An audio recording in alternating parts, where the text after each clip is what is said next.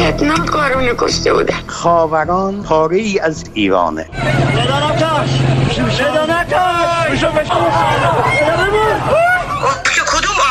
گفتم آبان خونین 98 هواپیما بارها سقوط کرده توی خونه های ما. هر شب داره سقوط می‌کنه. دختر من سالم و سرحال بوده. داخل فرودگاه سپاه یا نیرو انتظامی. بچه من رو بودنه.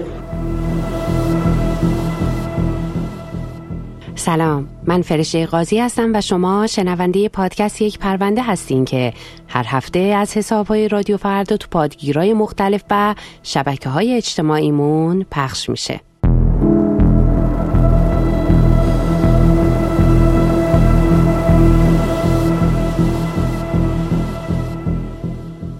سه جلسه دادگاه ظرف شش روز و احکام اعدام و زندانهای طولانی مدت برای 16 نفر به اتهام محاربه و نقش داشتن در قتل یک بسیجی با ضربات چاقو. سه نفر از این 16 نفر زیر 18 سال هستند. بله در این قسمت از پادکست یک پرونده از پرونده روح الله عجمیان حرف می‌زنیم. پرونده ای که از 12 آبان 1401 تا کنون جان دو نفر رو گرفته. دو نفر از اون 16 نفر اعدام شدن و برای بقیه مجموعاً و در نهایت حکم 63 سال زندان و تبعید صادر شده. خانواده عجمیان اما راضی نیستند. یه طرف پرونده حکومت و خانواده یه بسیجی جوون 27 ساله که فیلم کشته شدنش به شکلی دردناک در جریان اعتراضات زن زندگی آزادی منتشر شد. فیلمی طولانی که نشون میده فیلم بردار که هویتش اعلام نشده عجمیان رو تا محل واقعه دنبال می‌کنه اما نشون نمیده که دقیقا چه اتفاقی افتاد. چجوری درگیری شروع شد. طرف دیگه پرونده 16 زن و مرد معترضی هستن که برای اعتراض به جان باختن محسا امینی در بازداشت گشت ارشاد به خیابون اومدن. در چهلم حدیث نجفی و پارسا رضا دوست از کشته شدگان اعتراضات زن زندگی آزادی در کرج. حکومت روح الله عجمیان رو شهید مدافع امنیت نامیده و به نامش و به یادش فیلم مستند و کتاب منتشر کرده و پلاک و جاسویچی. تا مراسم بزرگداشت و کنگره شعر. معترضا اما او رو یه نیروی سرکوب می‌دونن که برای بقای نظام در مقابل مردم به خیابون رفت. عکسای اسلحه به دستش تو شبکه های اجتماعی منتشر شده. عضو پایگاه بسیج حوزه 417 شهدای کمال شهر بوده و کارگر گچکار. متولد 20 بهمن 1374 بوده تو کوهدشت استان لورستان اما ساکن کمال شهر کرج. کمربند مشکی دانه یک رشته فنی نینجا رنجر رو داشته و خانوادش میگن که برای حضور تو جنگ سوریه هم ثبت نام کرده بود اما نتونسته بود به اونجا بره. فیلمی که از ضرب و جرح و کشته شدنش منتشر شده دلخراشه. خانوادهش با مقامات حکومتی از جمله علی خامنه ای رهبر جمهوری اسلامی دیدار می‌کنن و مصاحبه پشت مصاحبه. از برادرش تا مادر و پدرش خواهان اعدام حمید و فرزانه قره حسنلو هستند. رادیولوژیست 53 ساله و کارشناس علوم آزمایشگاهی 46 ساله. همون روزی که روح الله عجمیان به گفته خونوادهش با تلفن از پایگاه بسیج حوزه 417 شهدای کمال شهر که بیا بریم برا مأموریت راهی خیابون میشه حمید و فرزانه قرار حسنلو هم به گفته خودشون و خانوادهشون برای چهلم حدیث نجفی به بهشت سکینه رفته بودن.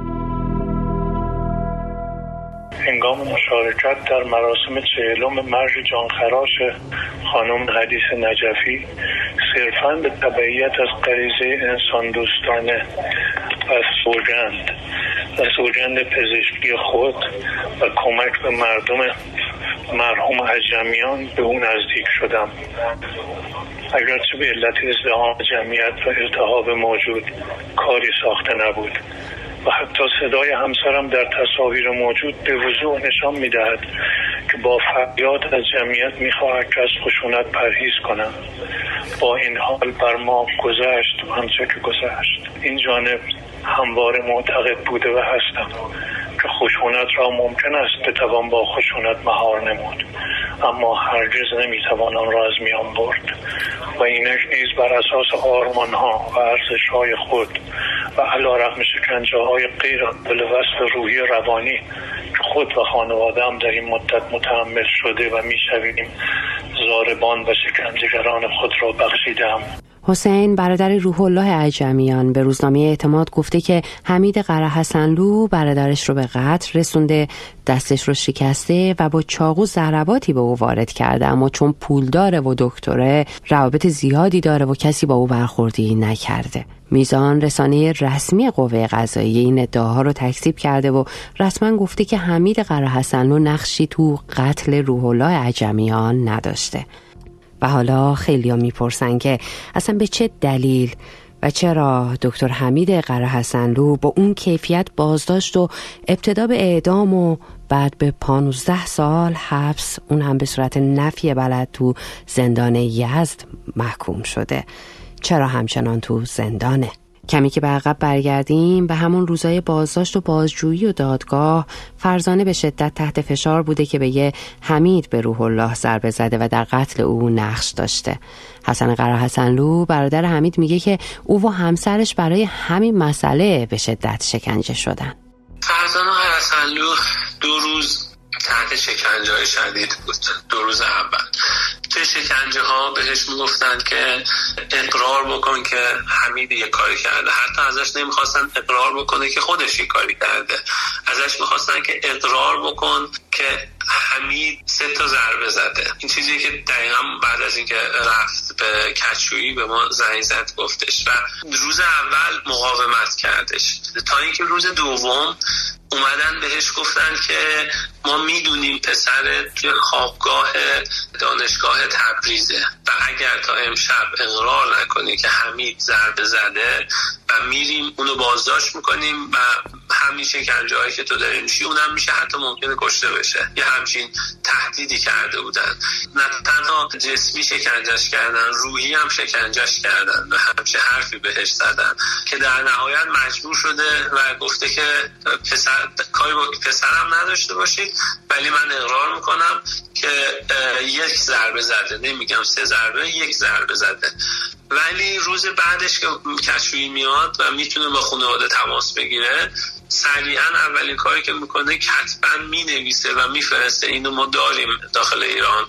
کتبا نوشته شدهش رو که من تکذیب می‌کنم اون اقرارها رو و اونا تماما تحت شکنجه بوده و قابل استناد نیستش. به گفته حسن قره حسنلو تنها مدرک علیه حمید همین اقرار فرزانه است. همسرش زیر شکنجه. اقراری که توی دادگاه هم خودش رد کرده اما بیش از یه سال گذشته و حالا قوه قضاییه میگه که او اصلا نقشی تو قتل نداشته. حتی تایید می‌کنه حرفای خانواده حمید رو که او همون روز به عنوان یه پزشک به طلبه کمک کرده. اما توی دادگاه هم اجازه داشتن وکیل انتخابی و دفاع از خود به اونا ندادن. وکیل تبصر ماده 48 باید باشه. یعنی وکلایی که مورد تایید و حالا لفظ درگونش نمی‌دونم ولی تبصر ماده 48 با چند تاشون صحبت کردیم قرارداد نوشتیم پول کلانی از ما خواستن. پول رو فراهم کردیم براشون بردیم. و حتی پول حالت یورویی خواستن از ما جالبش بود. یورو هم براشون بردیم. ولی لحظه آخر با توجه به اون تحلیلی که شده بودن از سمت سازمان غذا پا پس کشیدن و قرارداد یه طرفه ملغا کردن. و همین باعث شدش که در نهایت تنها چارمون همین حالت تسخیری آی ملایی باشه. برادرم به هیچ عنوان اقرار نکرده به کاری که نکرده. با توجه تمام شکنجه هایی که شده نه تو دادگاه نه تو بازجویی هیچ اقراری نکرده. و اون برگشته گفته تو داری دروغ میگی تو این کار این حرفایی بوده که وکیل زده که تو دروغ میگی ضربه زدی و تو این کار کردی اون کار کردی و حتی برگشته گفته تو تو سلامت کامل جسمی هستی و شکنجه نشدی و یه سری چیزهایی گفته که کامل به نظر میاد اون فضای رعب و تهدیدی که دادستان و قاضی در حال انجامش بودن اون هم به شدتش اضافه کرده بوده. چیزی که حرفی که دقیقا برادرم بعد از دادگاه اینکه بیشتر وکیل مهاجم بوده و سعی می‌کرده حجوم بیاره به موکلش تا دفاع بکنه. همون روزی که روح الله عجمیان اونطور که تو دادگاه گفته شده بدون ادوات و سلاح برای رفع انصداد ترافیک آزادراه کرج قزوین به خیابون رفت. محمد مهدی کرمی و سید محمد حسینی هم به خیابون رفتن. اونا هم مثل روح الله ورزشکار حرفه‌ای بودن اما تو صف دیگه ای تو خیابون بودن تو صف معترضان و برای زن زندگی آزادی. اما تنها 65 روز بعد و 17 دی ماه به دار کشیده شدن و جونشون ستانده شد. جمهوری اسلامی اونا رو از عاملان قتل روح الله عجمیان معرفی کرد و مفسد فل ارز حالا بعد یه سال حسین برادر روح الله. اونا رو دو نفر بی خونواده خطاب می‌کنه و میگه که افراد بی صدا و بی خونواده که پول نداشتن اعدام شدن. برای معترضا اما اونها تبدیل به نمادی از تنهایی و مظلومیت مقابل یه حکومت مستبد شدن. مزارشون رو گلبارون می‌کنن به نام و یادشون غذا توضیح می‌کنن اعلامیه پخش می‌کنن براشون هجله و میز گل یاد بود درست می‌کنن و قهرمانشون می‌خونن و میگن که خانواده اونا هستن.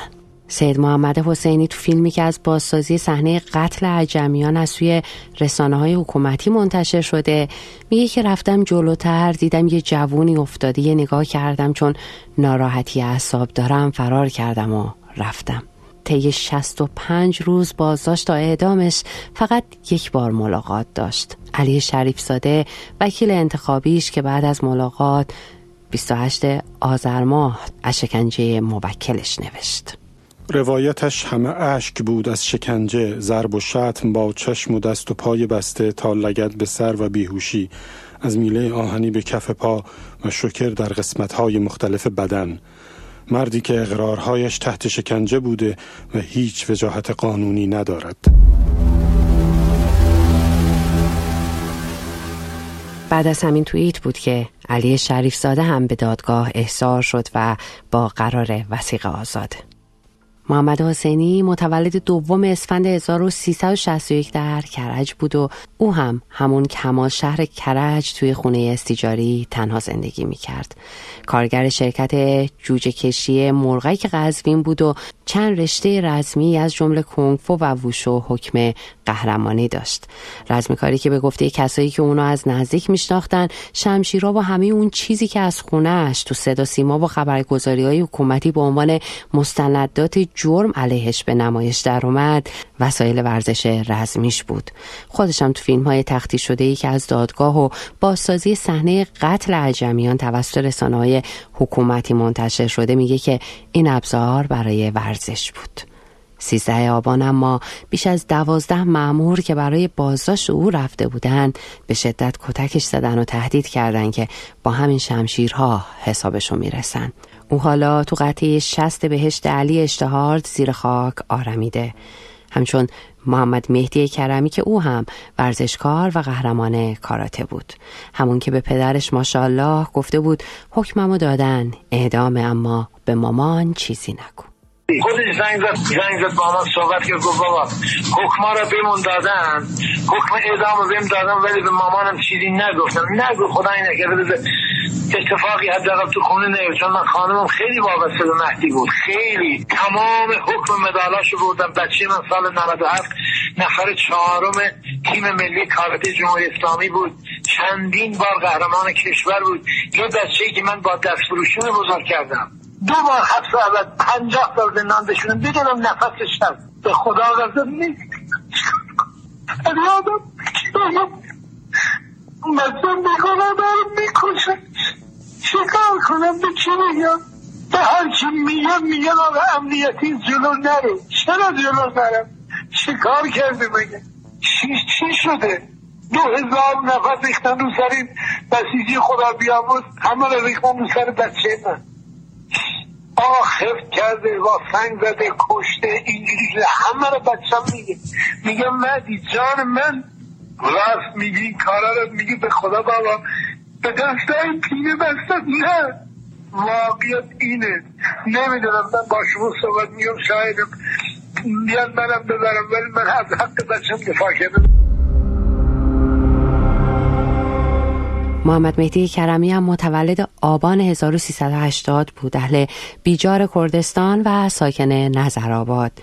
به خانوادش گفته بود که تحت شکنجه های جسمی، جنسی و روانی شدید قرار داشته و گفته بود که هنگام بازداشت او رو طوری کتک زدن که بیهوش شده و نیروهای حکومتی فکر کردن که او مرده و اطراف دادگاه نظرآباد انداختنش. اما موقع ترک اونجا متوجه شدن که هنوز زنده است. و حالا مدت هاست که پدر دادخواهش ماشالله زندانیه. از سی که مرداد ماه. مردی که دادخواه پسر جوونش بود و همزمان دادخواه سید محمد حسینی.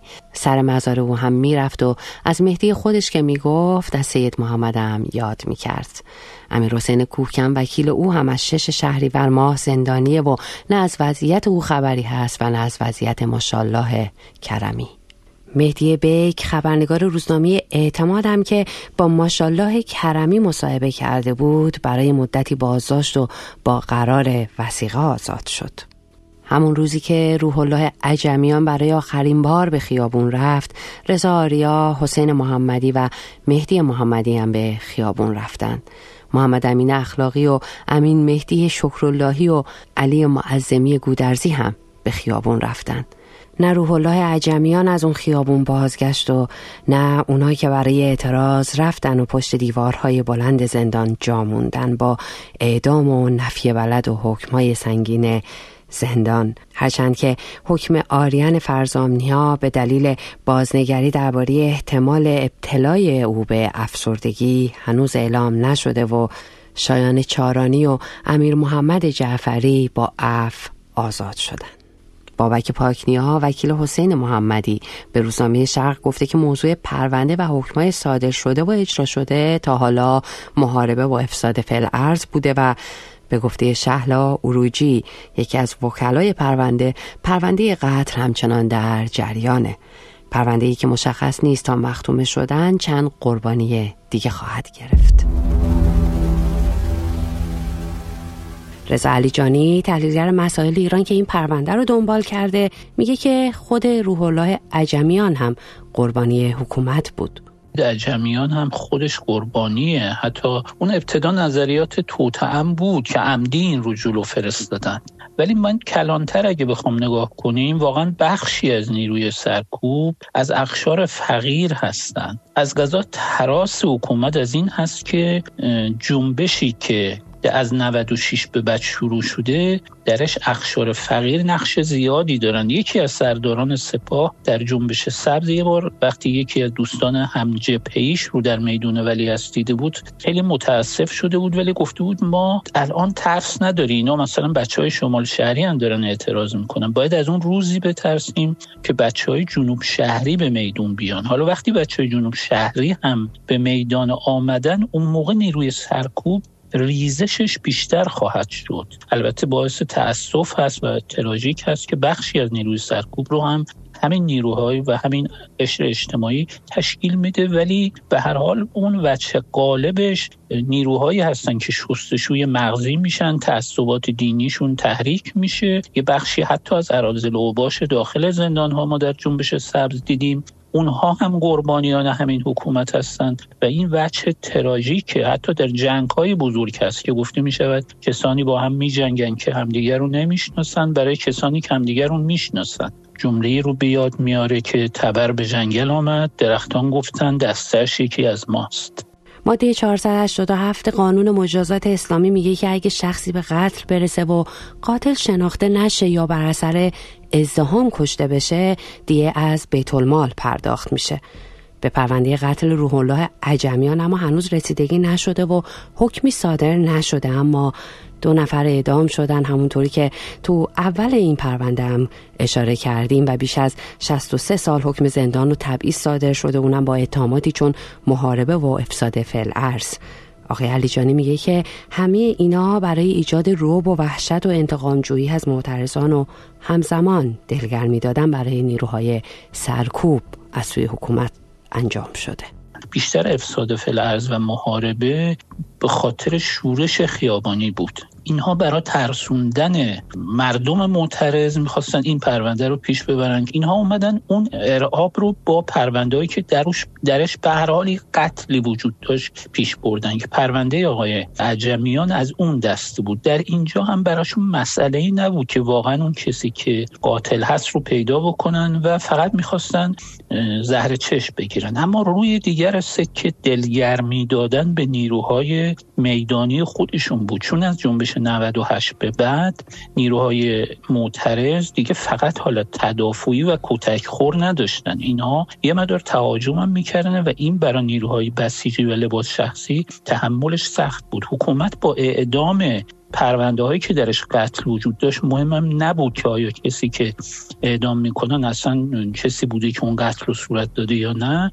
می‌خواستن پیام دلیرمی بدن و از طرفی فشار خانواده های کشته شده های درون حکومت هم بود و می‌خواستن اونها رو هم آرام بکنند.